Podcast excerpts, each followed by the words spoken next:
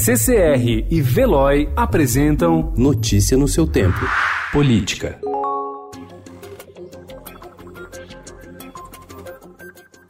O ministro da Justiça e Segurança Pública, Sérgio Moro, disse em entrevista ao Estadão que é preciso resolver o que considera problemas técnicos graves na figura do juiz de garantias. A medida foi incluída por deputados no pacote anticrime e mantida pelo presidente Jair Bolsonaro.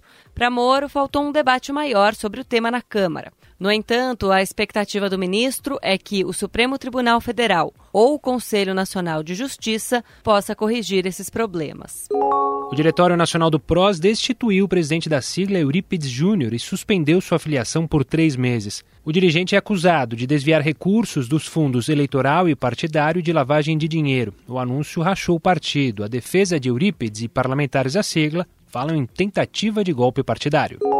A ex-secretária estadual de administração da Paraíba, Livânia Faria, delatou uma suposta mesada de 120 mil reais ao governador João Azevedo para bancar gastos pessoais e de sua campanha em 2018.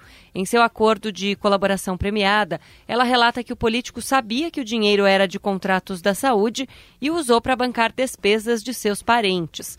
Livânia narra ainda o suposto envolvimento do governador com corrupção de fiscais em obras de esgoto e repasses de 900 mil reais para pagar fornecedores de campanha.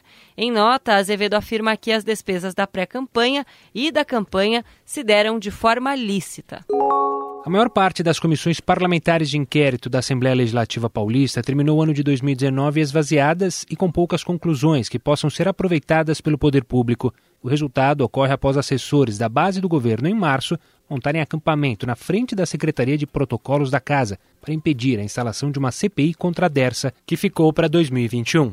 Notícia no seu tempo. Oferecimento CCR e Veloy.